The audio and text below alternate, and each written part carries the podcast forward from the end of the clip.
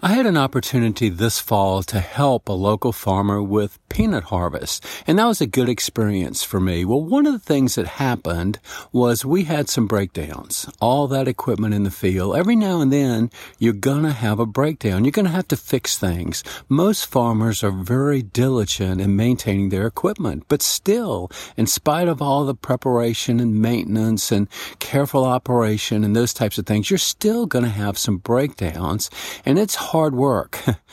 maintaining equipment, and then it can be very hard work fixing that equipment when it's broken. It can be stressful because those breakdowns never come at a good time. Well, it caused me to think of all the time, all the hours I've spent over the years maintaining, maintaining equipment and fixing broken equipment. A lot of hours. Well, God wants us to be diligent in maintaining something in our walk with Christ as well, and that's relationships. It can be hard work. We have to be diligent at it.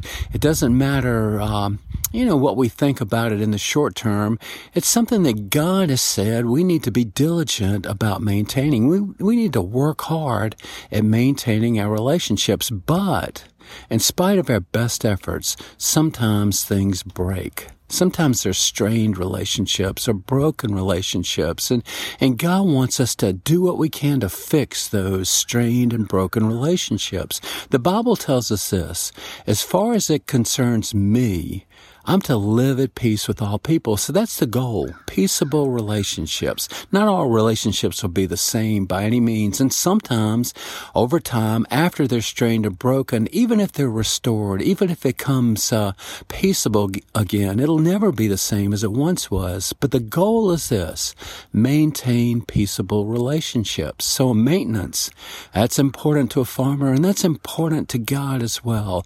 Maintenance of relationships is crucial our relationships are important. God uses people in our life to bless our life, to encourage us, to teach us, to, to bring a rebuke to our life.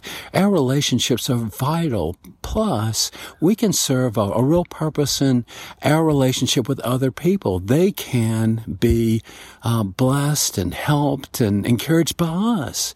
But if we break those relationships and walk away, we leave something that's very valuable. Well, that's my prayer this week, that God will help me to have the right attitude towards my relationships and to work hard at maintaining them, keeping them, you know, smooth and functional and peaceable. And the ones that are strained or broken, remember that the goal is to restore that peaceable relationship. It might take a period of time. It might take prayer for a season. It might never happen in a way that's anywhere near what it once was. But that's the goal. God wants me to work hard to maintain peaceable relationships. And that's what I'm praying about this week.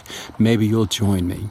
God, we want to, to be obedient to you in this area. We want to recognize that our relationships are valuable as we follow Christ. Others can affect us in a way that's positive and we can have the same effect on them. Plus, we learn so much through our relationships. God, help us to do a good job maintaining our relationships.